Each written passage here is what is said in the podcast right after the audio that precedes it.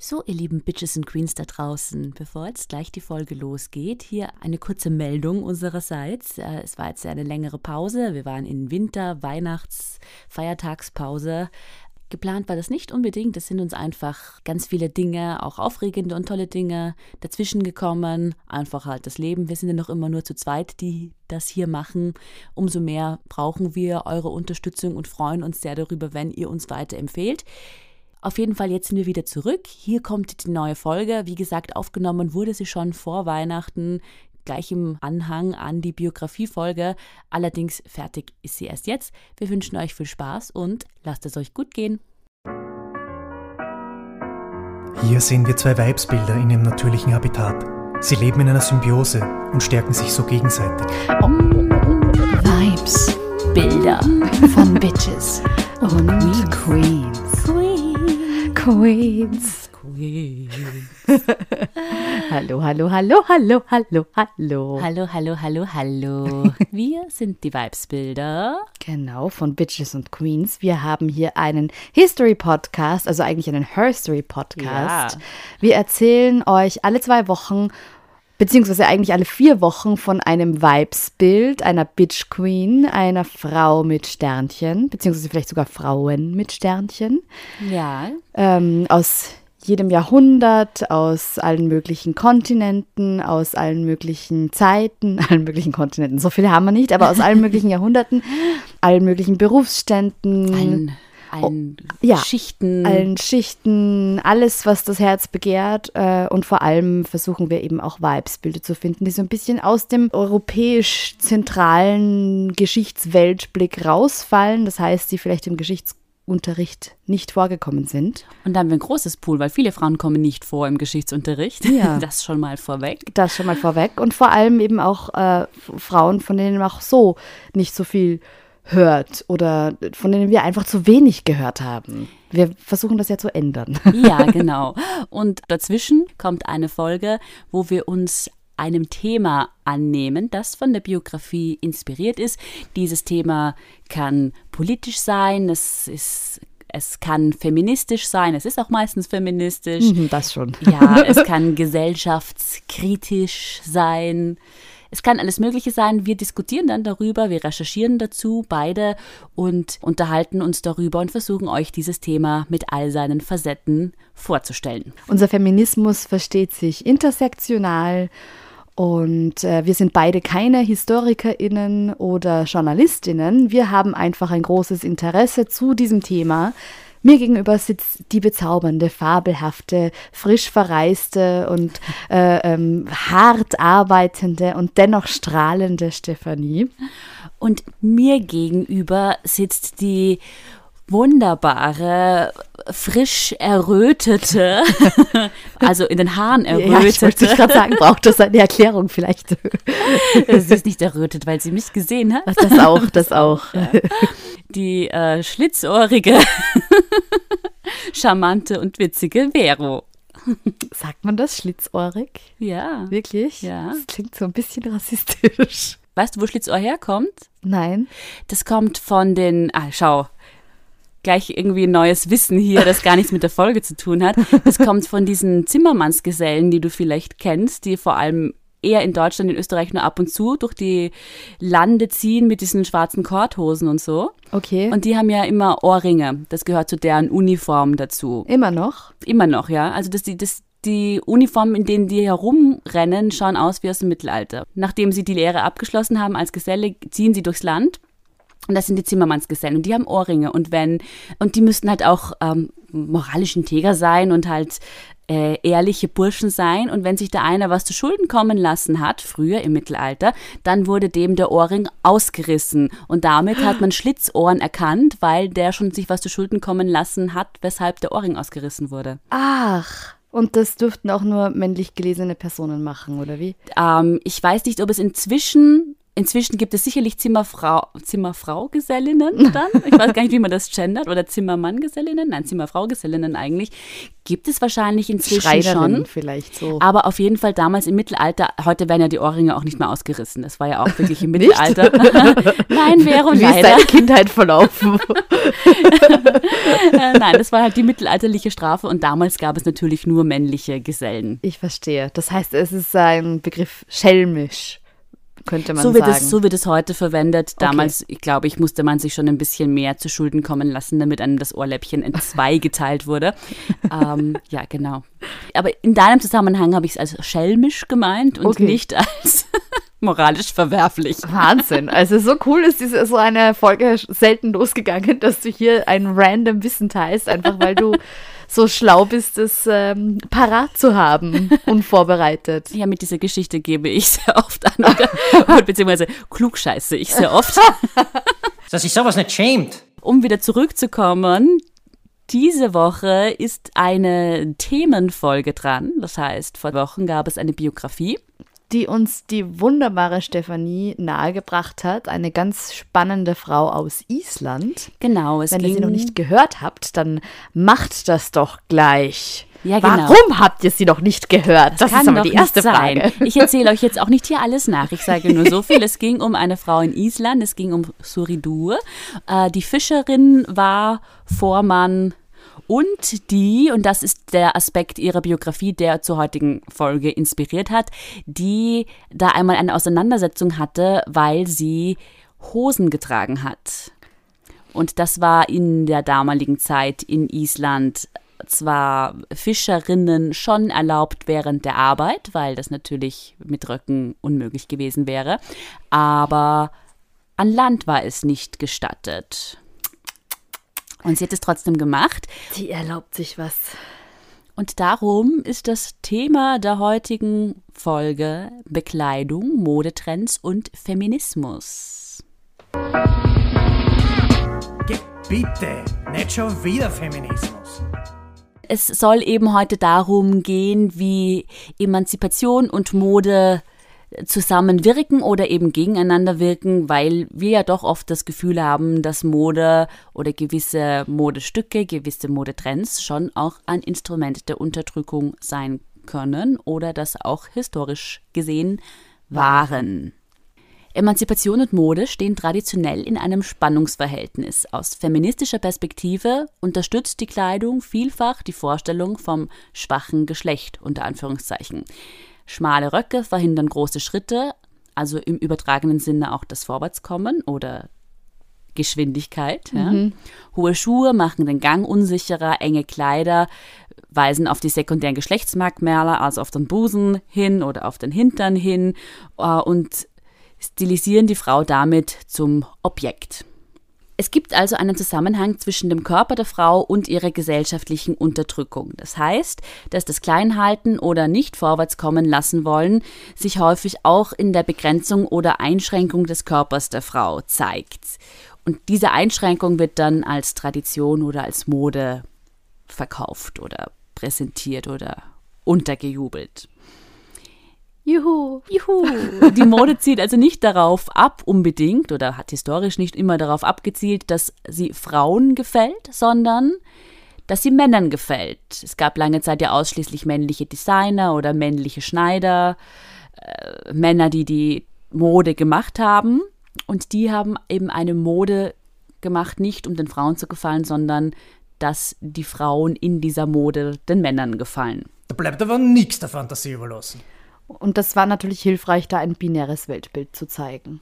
Das natürlich auch, genau. Also eben, wann immer wir jetzt Von Männern und Frauen oder Männermode und Frauenmode sprechen, dann ist das natürlich historisch belegt einerseits. Andererseits ist es natürlich heute noch so, dass wir heute noch eine Frauenabteilung, eine Herrenabteilung, Genau, ja, genau. Damenunterwäsche, Herrenunterwäsche und das äh, äh, sich auf alle Bereiche der Fashionindustrie, sage ich jetzt mal, hinauszieht ähm, und schon ganz klein anfängt. Genau, genau. Also ähm, wie jetzt äh, Frauen mit Sternchen oder Transleute oder so sich in diesem binären Modesystem irgendwie zurechtfinden müssen oder es tun, ist wieder ein ganz anderes Thema.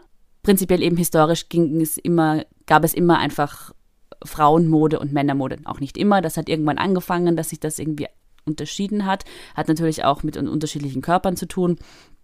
So, genau. Und auch unterschiedliche Kulturen. Ja, genau. Allerdings ist die Modeindustrie genauso binär geschalten wie der Rest der Welt. Ja, so ist es. Alter.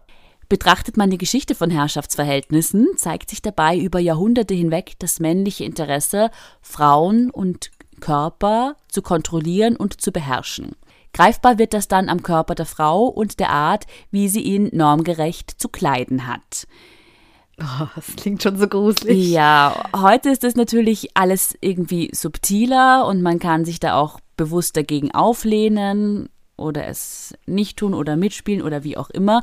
Früher war das Ganze noch offensichtlicher und auch noch viel zwingender.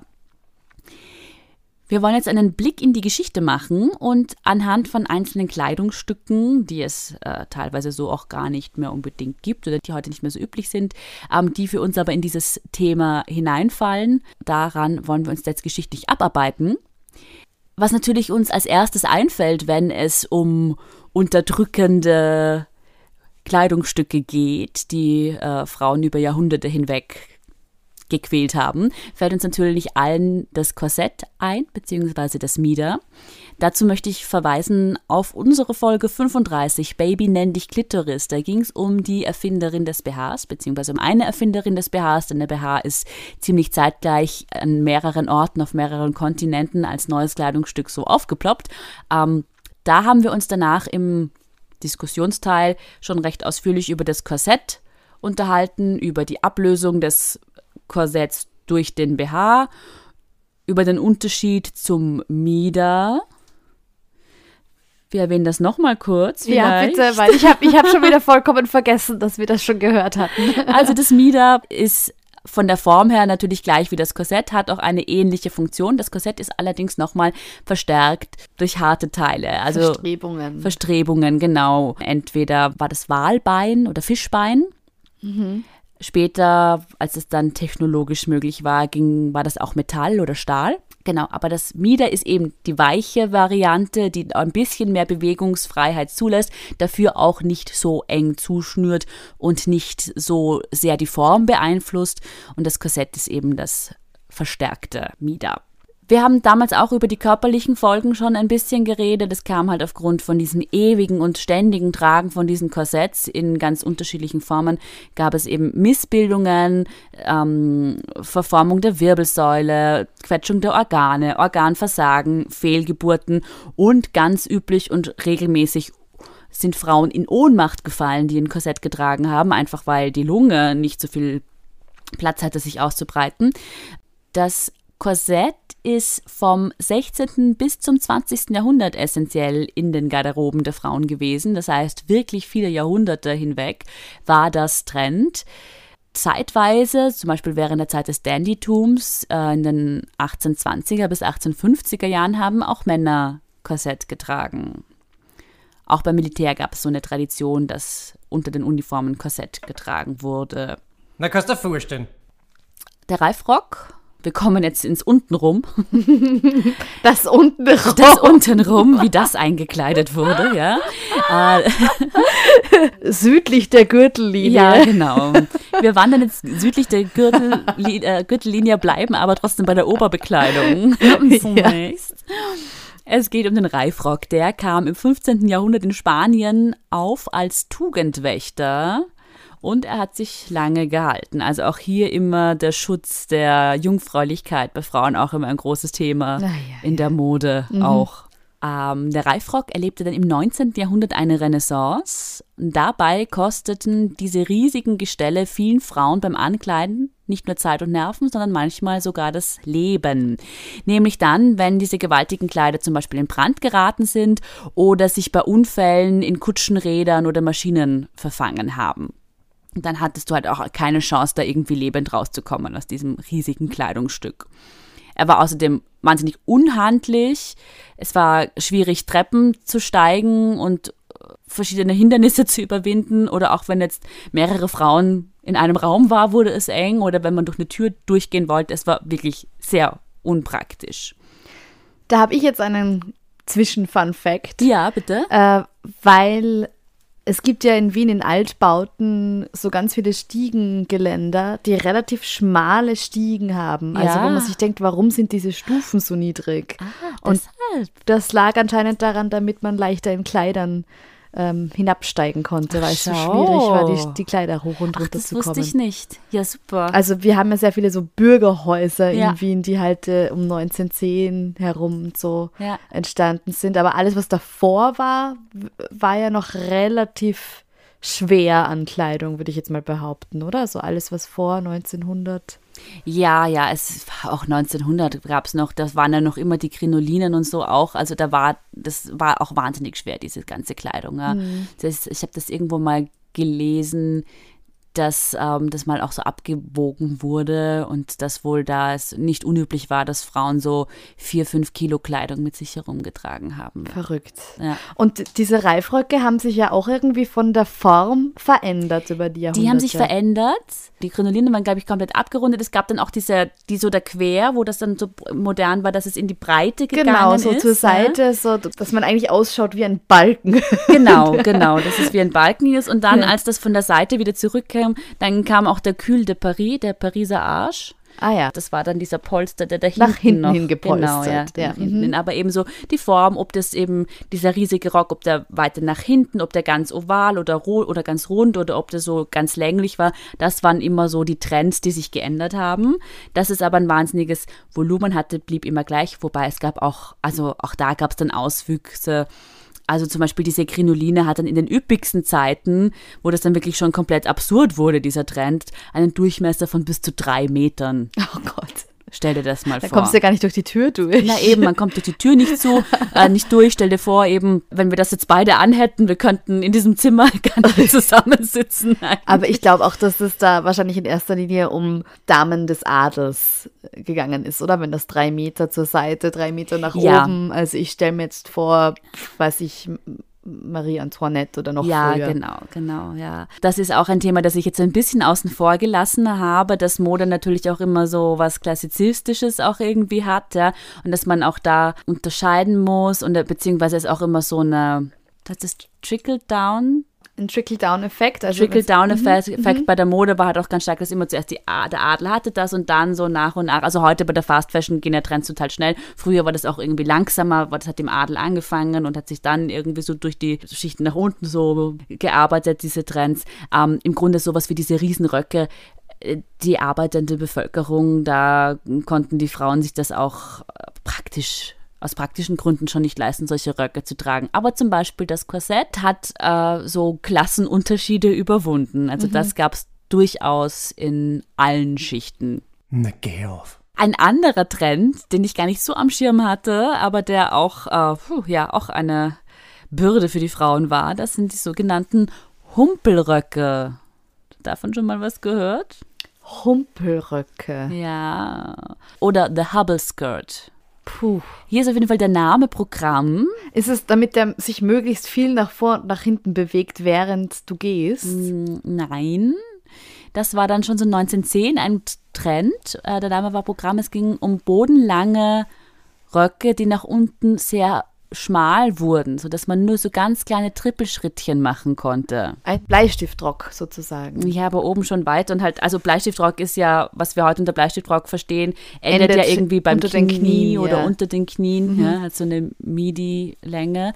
Aber ähm, das ging halt, das ging halt bis zu den Knöcheln, ne? Und dann hattest du bei den Knöcheln die engste Stelle und konntest halt wirklich nur so herumzappeln. Heißt das zippeln. nicht Mermaid Dress, wenn du, also die Form von, von äh, Na, manchen Hochzeitskleidern, oder? Ist Ja, das so ein m- Mermaid ist wieder eine andere Form. Das geht nämlich bis zu den Knien oder bis knapp unter die Knie eng und geht dann in A-Linie auseinander. Ah ja, stimmt, das geht dann wieder auseinander. Ah ja. Und das ist halt umgekehrt. Das ist halt oben plustrig und unten eng. So ein bisschen wie so ein Ballon. Ja? Ganz unten eng. Ganz Okay. unten eng bei den, bei den Knöcheln, sodass du wirklich, wie wenn du die Knöchel zusammengebunden hast. Du kannst einfach nicht gehen. Ja? Hm. Du könntest, äh, und auch da, das hat auch natürlich zu reihenweise Unfällen geführt. Also ich, ich denke da gerade an so irgendeine dumme Komödie oder was, wo man versucht vorwärts zu kommen in so einer Kleidung. ja, Das ist ja total. echt möglich. ja, äh, Stell dir vor, so eine Reihe von Frauen, die in solche Röcken vor dir so hintrippeln. Ja, ja, ja, furchtbar. Schau, und ein, zum Beispiel eine Postkarte von 1911 zeigte eine Frau in so einem Humpelrock und die Unterschrift lautete The Hubble Skirt, what's that? It's the Speed Limit Skirt. Oh weil du einfach wirklich langsam warst. Aber eben, die Frauen sind halt mit diesen Röcken auch reihenweise die Treppen runtergefallen und haben sich verletzt oder sie sind nicht schnell genug über die Straße gekommen, nicht schnell genug den Gehsteig hoch, ja, wurden angefahren, haben sich verletzt beim Ein- oder Aussteigen in Autos oder Kutschen. Also es war äh, erstens mal es hat sicher saudeppert ausgeschaut und es war auch wirklich saugefährlich. Ja? Oh Gott. Der englische Name Hubble Skirt, um das auch nochmal kurz zu erwähnen, stammt übrigens vom Begriff Hubble ab, was Fußfesseln, die bei Pferden benutzt wurden, sind. Um die vom Weglaufen zu hindern. Tja. Ich glaube, ich werde nicht mehr. Genau. Gut. So viel also jetzt mal zu den Röcken. Gut, ich habe mir ein weiteres Kleidungsstück gewählt, auch südlich der Knöchel. noch südlicher der Knöchel. Noch südlicher. Noch weiter unten rum. ja, wo es vielleicht auch um Geschwindigkeit gehen könnte, hieß es ja ganz langsam. Ich spreche mit euch, mit dir, zu euch über den High Heel, also die, die ganz hohen Stöckelschuhe. Yes. Die Geschichte der High Heels erstreckt sich über die Jahrhunderte und überwindet Geschlechtergrenzen. High Heels für Männer wurden im Laufe der Geschichte in vielen verschiedenen Kulturen gefunden. Absatzschuhe wurden ursprünglich von Männern getragen und sind in der Geschichte des Persischen Reiches im 10. Jahrhundert und ähm, im antiken Ägypten im Jahr 3500 vor Christus zu finden. Also bis dahin reicht der, die, der Ursprung der Stöckelschuhe zurück. Während diese Art von Schuhen ursprünglich den Bedürfnissen der Männer entsprach, begannen Frauen im 18. Jahrhundert High Heels in ihre Mode mit aufzunehmen. Moderne Schuhe und moderne High Heels werden als Modestück für Männer, Frauen und nicht-binäre Personen und alle anderen Menschen natürlich heute auch vermarktet. Aber die antiken Ursprünge liegen tatsächlich bei den Männern. High Heels haben ihre Wurzeln in antiken Zivilisationen, wobei die frühesten Aufzeichnungen im alten Ägypten zu finden sind. Diese Absätze wurden von Menschen jeglichen Geschlechts getragen, also da war es noch nicht differenziert, mhm. Und hatten anfangs zeremonielle und praktische Zwecke. Sie waren nicht speziell dafür konzipiert, die Mobilität von Personen einzuschränken, wie du das jetzt zum Beispiel mit den Röcken uns und dem ja. Korsett uns beschreiben konntest, sondern sie dienten beiden Geschlechtern in der Antike gleichermaßen. Antike griechische Absätze oder Kotorni wurden im Theater verwendet. Hm, die Kulturen, ja. Kennst du die? Ja. Ich habe da eine Modespezialistin gegenüber sitzen. Also die hat wahrscheinlich sofort ein Bild dazu. Beziehungsweise, ja, hieß auch auf der Theaterwissenschaft die eigene Theaterwissenschaftszeitung Maske und Kulturen. Stimmt, an die kann ich mich erinnern. Genau, und oh da ging es halt darum, dass eben im antiken Theater mit Maske und Kulturen gespielt wurden. Maske ja. selbsterklärend, äh, das im Gesicht und Kulturen eben diese Plateauschuhe. Genau, also wie du richtig gesagt hast, diese Absatzschuhe ähnelten mehr diesen Plateausandalen. Die Sohlen dieser Absätze wurden oft aus Kork hergestellt und die Höhe wurde verwendet, um Charaktere, die in der Theaterproduktion als die wichtigsten galten, zu erheben. Also mhm. wer wichtiger war, war, war höher. höher. Mhm. Während der Zeit, in der dieser Schuhstil am häufigsten zu finden war, waren Theaterdarsteller absichtlich nicht gegendert, traditionell alles männlich gelesene Personen bzw. Ja. Männer. Mhm. Eine Art von Absatz in der Türkei wurde ursprünglich nur für Frauen geschaffen. Diese Schuhe, bekannt als Chopines oder Chopines, weiß ich leider nicht, wie man es richtig ausspricht, waren auch Plateauschuhe. Römische Absätze waren eine Variation des Buschkin einer Wadenstiefel aus Leder oder Stoff und wurde hauptsächlich von SexarbeiterInnen getragen. Diese speziellen Ledersandalen ähneln modernen Gladiatorensandalen. Ah ja. Die Verwendung dieser Schuhe durch SexarbeiterInnen diente zur, also oder in erster Linie Sexarbeiterinnen, auch ja. besser nicht ähm, zu sehr gendern, aber eben Menschen, die Sexarbeit betrieben hatten, ähm, hatten diese Schuhe verwendet und äh, nutzten die in erster Linie zu Werbezwecken. Es wird angenommen, dass ähm, Bordellarbeiterinnen im antiken Griechenland, Rom und Ägypten ihre Dienstleistungen auf den Sohlen ihrer Schuhe bewarben und Anzeigen im Sand hinter ihren Fußspuren hinterließen. Nein, das ist ja ein Marketing-Gag. Äh, geil, oder? Ah. so wie die Schneestapfen, so, wo du halt früher noch lesen konntest, das war ein Hase, das war ein Spatz, so wie du sie so und, und call me under 000666, nein, nein, nein.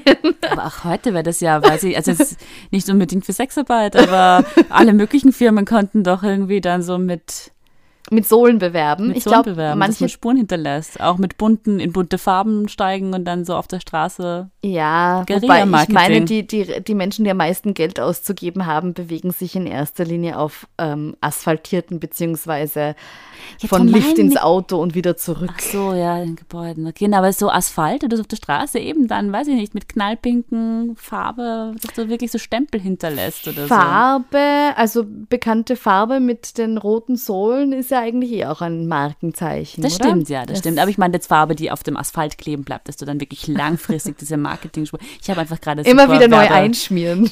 Genau, genau. Ah, das machen wir, Vibesbilder. Macht in den Trademark. Wir machen so Wer- Vibesbilder-Werbung jetzt. Überall Okay, werden sehr gut. Überall steht Bitch Queen drauf. Screen, genau. Unser erster. QR-Code. Na, geh auf. Eine weitere frühe Verwendung von High Heels lässt sich aus der frühen ägyptischen Zeit, etwa 3000 vor Christus, wie schon erwähnt, ähm, ableiten. Diese erhöhten Stiefel, oft als Schlachterabsätze bezeichnet, wurden von Schlachtern getragen. Der Zweck dieses Schuhwerks bestand darin, die Füße vom Boden fernzuhalten, sodass Blut von geschlachteten Tieren nicht mit der Haut in Berührung kam. Dies hielt die Füße der Schlachter sauber und half, das Ausrutschen zu verhindern. Ah ja. Mit der Zeit verwendete die ägyptische Oberschicht ähnlich hohe Absätze, um größer zu erscheinen. Also wieder dieser Trend, ähm, je höher, umso wichtiger. HistorikerInnen glauben, dass einige dieser Absätze bei Ritualzeremonien getragen wurden, wobei die Höhe des Absatzes die Praktizierenden näher zu den Göttern brachte. Wie aber vorhin schon erwähnt, waren High Heels, also das, was wirklich als High Heel galt und nicht nur so einen kleinen Absatz hatte, äh, ursprünglich für den Gebrauch von Männern vorgesehen. Aufgrund des militärischen Nutzens von Absätzen verband die persische Kultur hohe Absätze mit eher maskulinen Merkmalen. Etwas von dieser Inspiration ist im leichten Absatz moderner Cowboy-Stiefel und englischer Reitbekleidung aus dem 18. Jahrhundert dann später zu erkennen.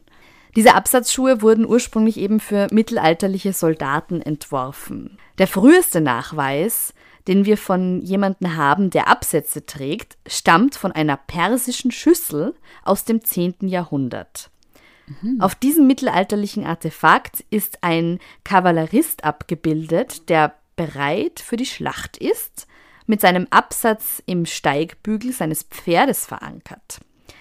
Also die Perser des 17. Jahrhunderts, wir wissen, das ist der heutige Iran, ähm, verwendeten heute Schuhe in militärischer Hinsicht.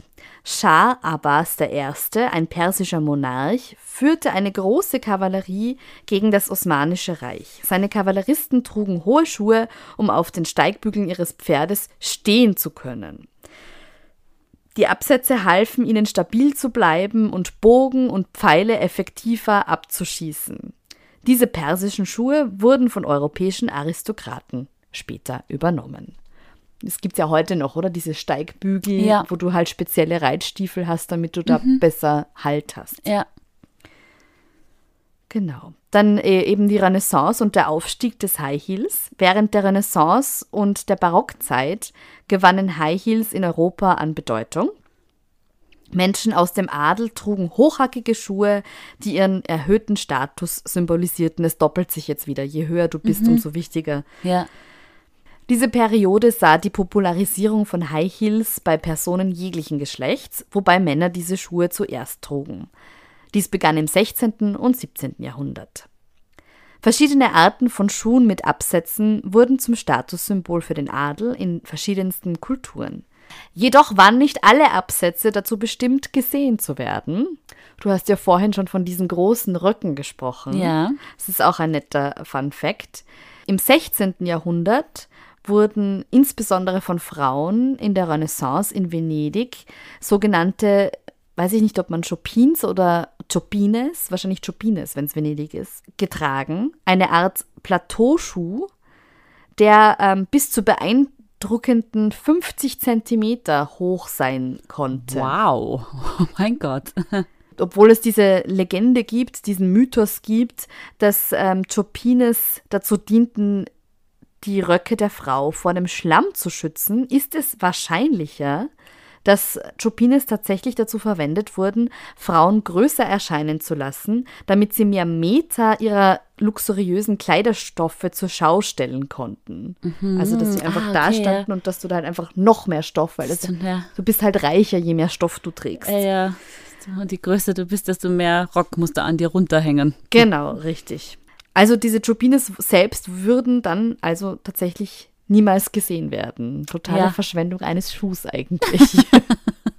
Im 18. Jahrhundert wurden High Heels dann enger mit der Damenmode in Verbindung gebracht. Diese Absätze wurden zu einem wichtigen Element der Damenbekleidung und repräsentierten gesellschaftliche Normen und Vorstellungen von Weiblichkeit und Schönheit.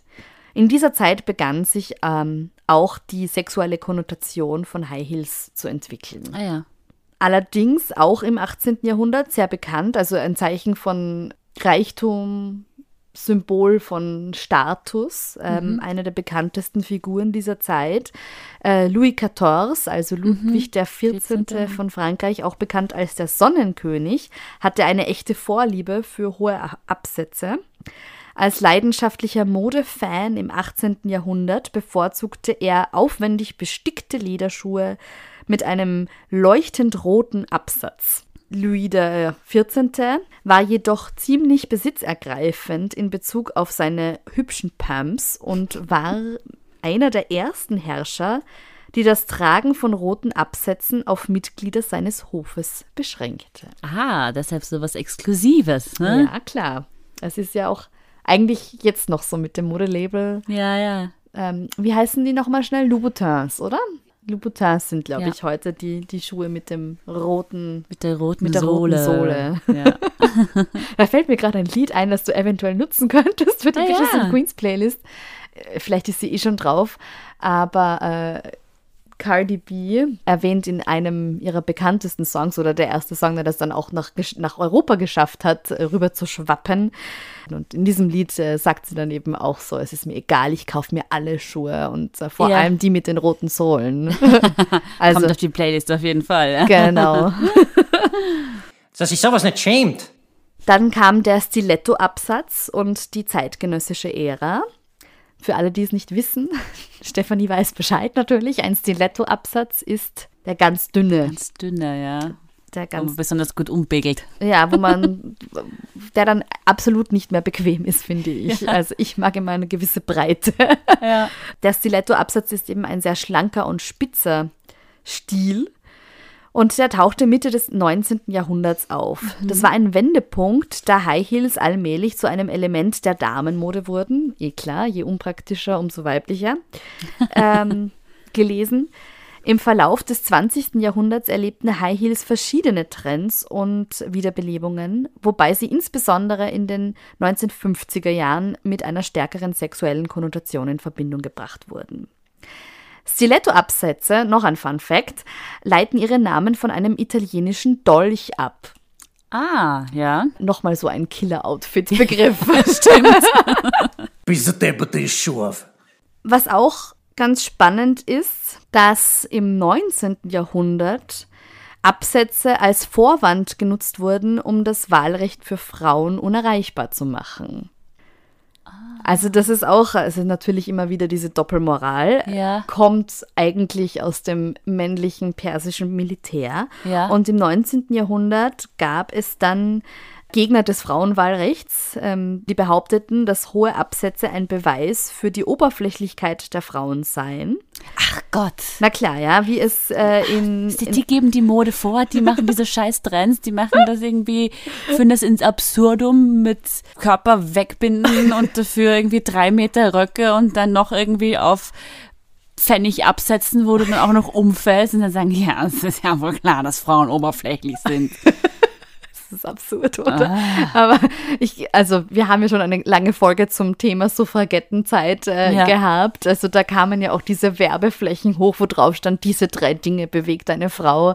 Babys, Mode und ich weiß nicht mehr, was das dritte war. Irgend noch was Sexistisches halt. Küche wahrscheinlich, Essen. Den Mann glücklich zu machen. den Mann glücklich zu machen. Aber ähm, folgendes Zitat war in einem Artikel der New York Times 1871 zu lesen.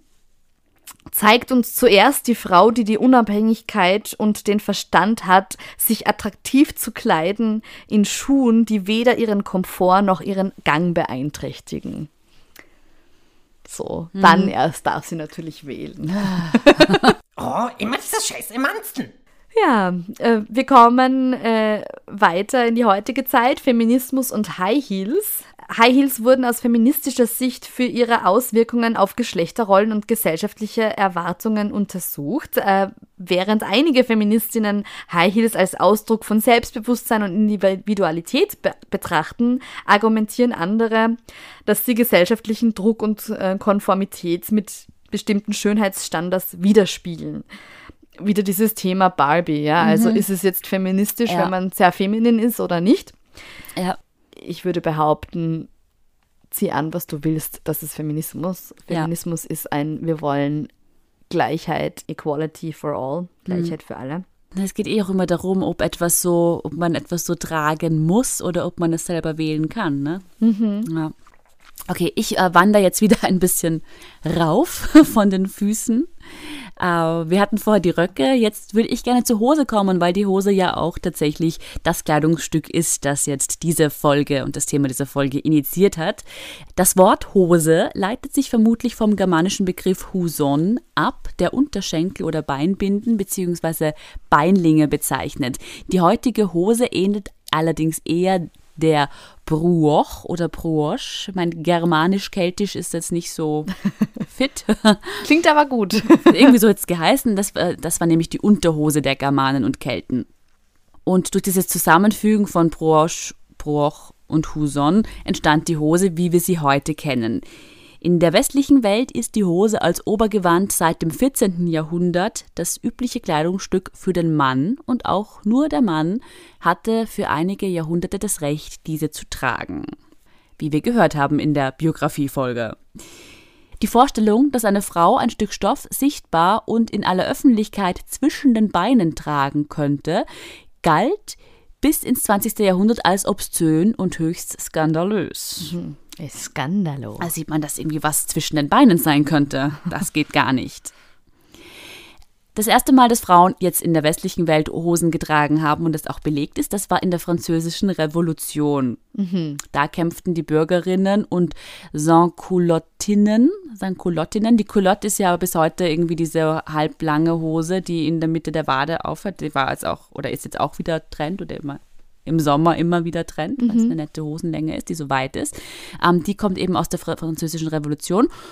Das ist dann allerdings irgendwann gekippt und es wurde dann per Gesetz das Tragen von Pantalons für Frauen nur dann erlaubt, wenn diese eine persönliche Genehmigung der städtischen Behörden bekamen. Auch das war ähnlich wie in Island, da gab es ja auch diese Ausnahmeregelung.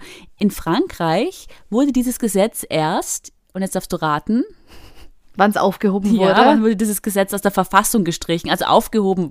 Es wurde nicht mehr praktiziert, aber wie lange stand es denn noch in der Verfassung Ah, drinnen? wahrscheinlich viel zu lange.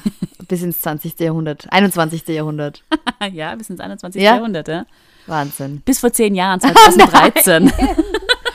Oh, damn. Oh Gott. Wir kommen jetzt ins 19. Jahrhundert.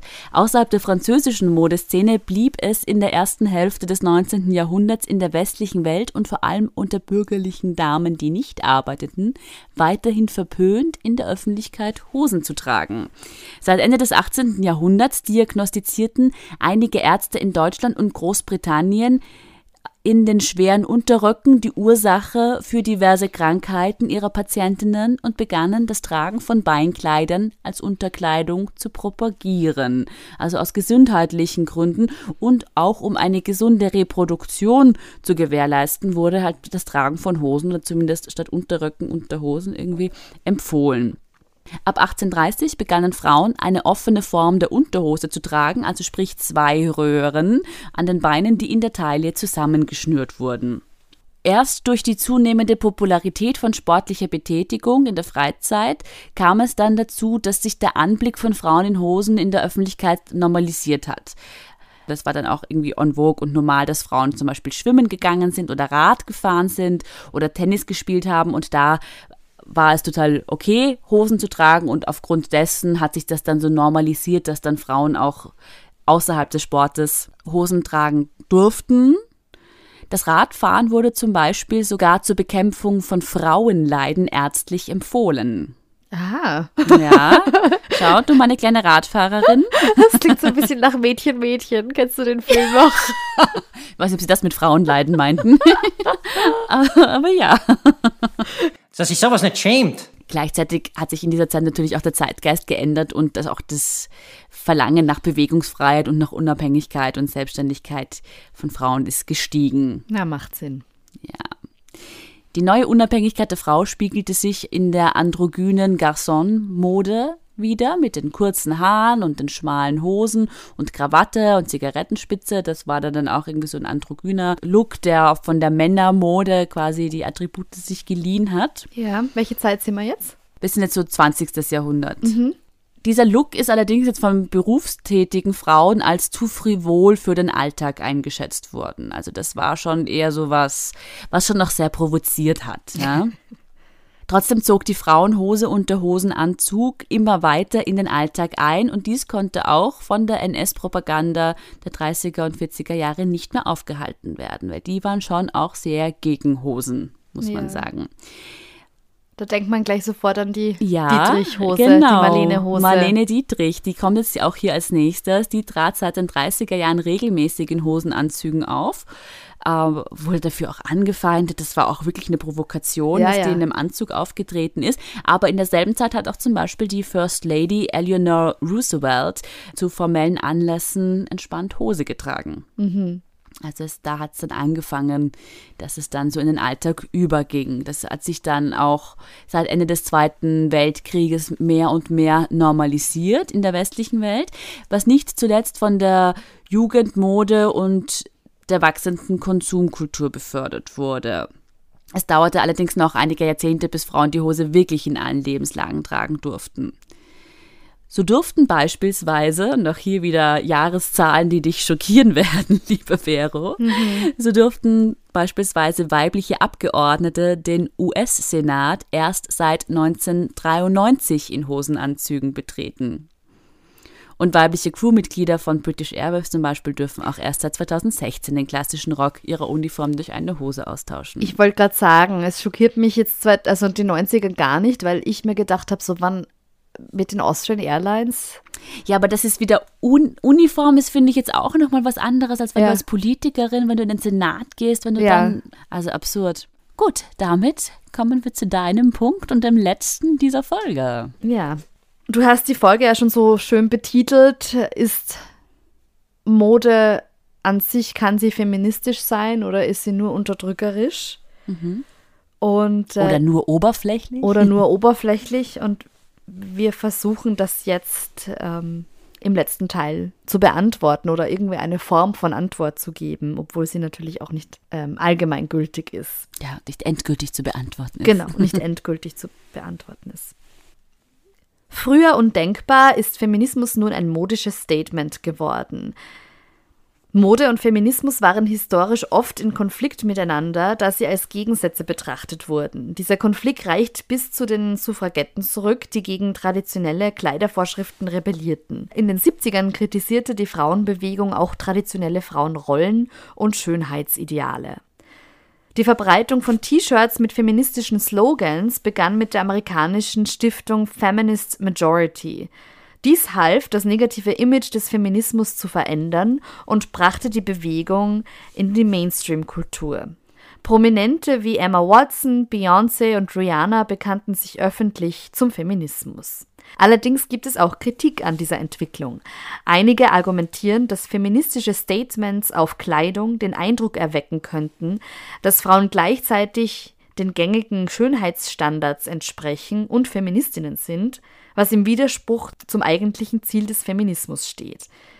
Luxusmarken wie Dior und Chanel nutzen Feminismus als Marketinginstrument, ohne ihre eigenen Schönheitsideale und Produktionsbedingungen zu hinterfragen. Die Modeindustrie produziert oft Kleidung unter menschenunwürdigen Bedingungen. Und Fast Fashion führt zu Verschwendung. Obwohl das Bewusstsein für diese Probleme wächst, ändert sich wenig.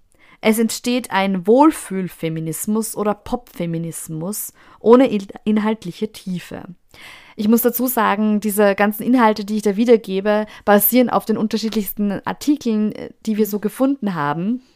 Ähm, und wie wir schon erwähnt haben, es ist nicht allgemeingültig, aber ich empfinde selbst schon auch eine gewisse Kritik, wenn man Feminismus oder halt ähm, gewisse Kampagnen nutzt, mhm. nur um sich selbst zu helfen, ohne den eigentlichen Gedanken ja dieses Aktivismus unterstützen zu wollen. Ja, ja, ja. Das ist, und das ist eben bei Fast Fashion halt besonders schwierig dann auch, ne? Also, ja. also für diejenigen von euch, die nicht wissen, was Fast Fashion mhm. ist, ähm, früher war es halt so, man hat halt irgendwann einen Modekatalog zusammengestellt, dann gab es die Herbstmode, dann die, Früh, weiß ich nicht, Wintermode, Frühlingsmode, also eigentlich so eine viermal im Jahr. Eigentlich sogar nur zweimal im Jahr. Es gab irgendwas, Echt? oder beziehungsweise ist auch noch immer so bei der Pret-à-Porter oder auch bei der Haute Couture, mhm. dass es halt Frühjahr, Sommer Sommer- und Herbst-Winter-Kollektionen gibt. Also es gibt eigentlich zweimal im Jahr Kollektionen.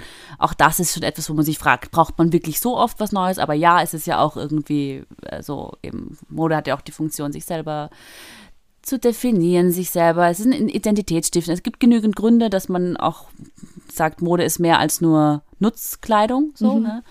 Aber eben, es gab im Grunde gibt es, gab es immer zwei Kollektionen pro Jahr genau. pro Label. Ja. Inzwischen ist die Entwicklung halt so, dass so eine Kollektion vier bis sechs Wochen nur noch ja. Noch am Markt ist. Und ja. noch schlimmer natürlich über so Internethandel-Sachen. Also weiß ich nicht, da äh, trägt Kim Kardashian irgendein tolles Kleid, mit dem sie 140.000 Mal fotografiert und auf die ganzen mhm. Boulevardzeitungen und Internettrends, TikTok-Videos ähm, gezeigt wird. Und dann Unternehmen wie Shein bringen eine Woche später ja. ein Kleid raus, das genau gleich aussieht für genau weiß ich nicht, nicht mal 20 Euro. Genau, ja. Genau. Also das nennt sich Fast Fashion. Das ist nur auf Konsum ausgerichtet und ähm, es leiden in erster Linie die ähm, MitarbeiterInnen drunter, die Näherinnen explizit mhm. und auch diejenigen, die die ähm, giftigen Stoffe herstellen. Genau. Und es ist natürlich auch wahnsinnig ressourcenverschwendend und eben bei einer Kollektion, die vier vier, sechs Wochen irgendwie am Markt ist, wenn du die irgendwann bestellst zum Beispiel und dann zurückschickst, es zahlt sich nicht aus, die wieder einzuordnen in den Laden oder so. Also ja, wird verbrannt. Es wird ne? verbrannt. Also es ist äh, für die Umwelt wahnsinnig schädlich, ressourcenschädigend. Das sind halt Kleidungsstücke, die äh, mit Blut und Schweiß genäht wurden von Näherinnen, meistens ähm, Bangladesch ist da ein Land, das da irgendwie sehr sehr weit eingebunden ist, also wo viel produziert wird, Indien, so, ja. ja. Es wird Pakistan, über Pakistan, Sri Lanka, China. Das heißt, die Sachen werden über die halbe Welt geschickt, das ist um, umweltschädlich. Die Sachen werden eben genäht, und dann, um danach weggeworfen zu werden. Es ist also wirklich ein riesiger Verschwendungsapparat einfach nur. Unternehmen verwenden feministische Begriffe und Theorien, um ein Produkt zu vermarkten. Der Glaube, dass der Akt des Kaufens feministische Ermächtigung darstellt, wird gefördert. Dies wird als Choice-Feminismus bezeichnet, mit dem die Fähigkeit, Produkte zu wählen, wichtiger ist als die tatsächliche Auswahl. Empowertizing suggeriert, dass der Kauf von Produkten ein Akt der Selbstverwirklichung sei. Insgesamt lenkt der Pop-Feminismus von den anhaltenden Ungleichheiten in der Gesellschaft ab, anstatt Gleichberechtigung und Diversität voranzutreiben.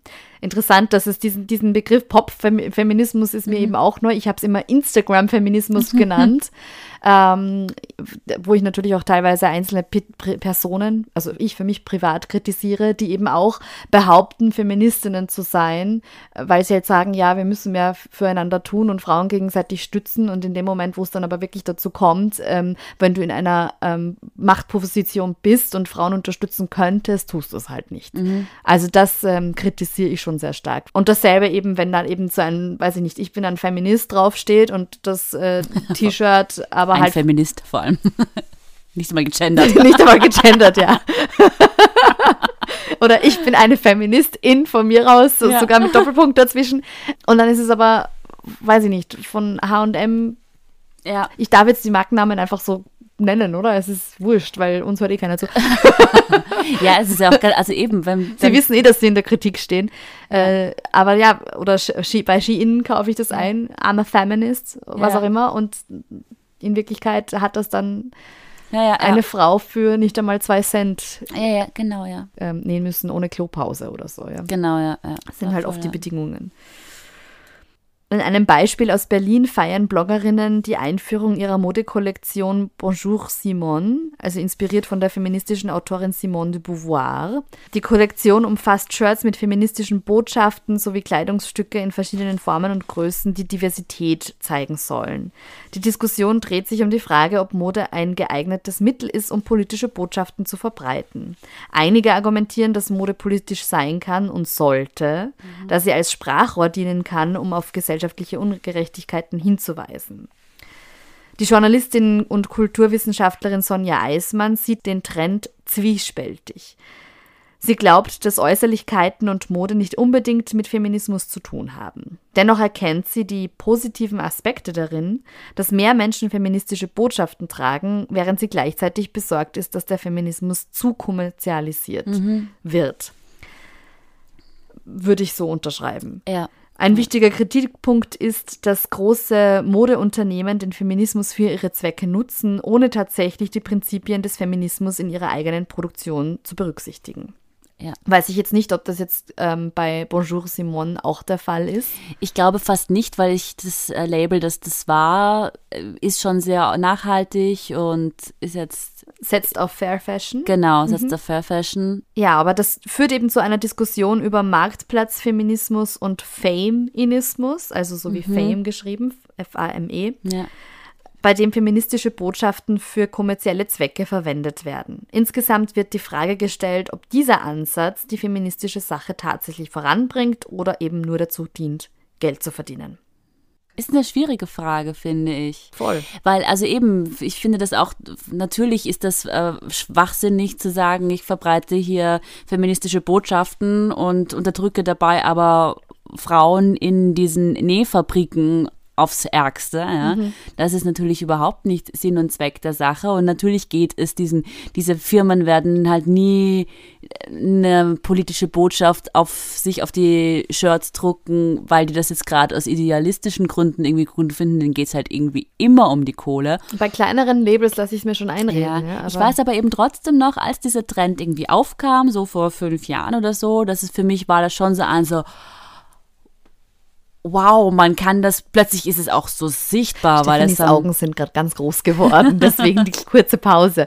Wow. wow. Ja, das war halt irgendwie, also das war ja auch so an dieser Schwelle hin eben zu diesem Instagram-Feminismus oder, oder, zur vierten Welle. Mhm. Davor war es ja auch, auch so während unserer Studienzeit noch, das war ja irgendwie so verpönt, wenn man, bist du Feministin? Ich bin eh für Frauen, aber Feministin bin ich nicht. Dieses Feminismus-Wort war ja irgendwie so verpönt, warum auch immer. Ist ja? es, glaube ich, immer noch, oder? Ist das es, glaube ich, halt nicht, nicht mehr. mehr. Nicht mehr in dem Extrem. Also von Bubble zu Bubble abhängig, ja. aber das ist natürlich was, also jetzt, wenn man jetzt sagt, irgendwie Instagram oder so, alle Frauen, die sich da äußern, eben die größten Popstars, wie du sie aufgezählt hast, alle stellen sich jetzt hin und sagen, natürlich bin ich Feministin. Genau, so, ja, ja. Das tut was, ja. Es tut was. Und das war halt auch irgendwie, nachdem das gerade noch so sehr war mit, ja, Feministin sagt man nicht, mhm. um da auch einen Buchtitel zu zitieren. Und dann plötzlich bist du halt durch die Shops gegangen und das hing auf T-Shirts und da hatte ich schon das Gefühl von so, wenn man das alles mal so hinten ansteht, was das problematisch dran ist, von so, wow, okay, jetzt kann man das einfach so tragen. Mhm. Und es ist nicht mehr so versteckt. Und wenn das jetzt gerade Frauen, die sich vielleicht auch noch nie damit beschäftigt haben, denken sich dann aber, aha, aber es hängt da und der und der Star hat das auch getragen und jetzt beschäftige ich mich vielleicht damit. Vielleicht ist diese Sichtweise auch zu idealistisch, weil mhm. wie gesagt, ich habe auch keine T-Shirts, wo das jetzt irgendwie draufsteht, weil ich es jetzt auch zu plakativ finde. Aber ich weiß noch, als das plötzlich in den Läden war, dachte ich mir schon so, okay, plötzlich wird so feministische Bewegung sichtbar, die jetzt einfach gerade nicht sichtbar war. Ich weiß nicht, ob das stimmt, Stefanie, dass du sowas nicht hast, weil ich nämlich bei der letzten Kleidertauschparty so ein Shirt von dir bekommen habe. Ja, ja, jetzt ist es nämlich bei dir. jetzt habe ich keins mehr. Bei mir liegt schon seit Wochen im Warenkorb. Ich habe es mir noch immer nicht gekauft, weil ich eben aus dem gleichen Grund so, oh Gott, wo ist das her? Und, hm, ja, und wo ist ja, genau, produziert? das muss man halt mitdenken einfach. Ja. Aber da steht dann zum Beispiel auch Sisters, not Sisters, also einmal mit ähm, Sisters wie Schwestern mhm. geschrieben und nicht Sisters, also als ah, würde ja, man nur, ja. nur Cis-Frauen unterstützen, weil mir halt einfach auffällt, wie sehr die Transrechte beschnitten ja. werden an allen Ecken und Enden, auch bei uns in Österreich. Und deswegen habe ich gedacht, so, eigentlich wäre es wichtig, sowas zu tragen. Ja.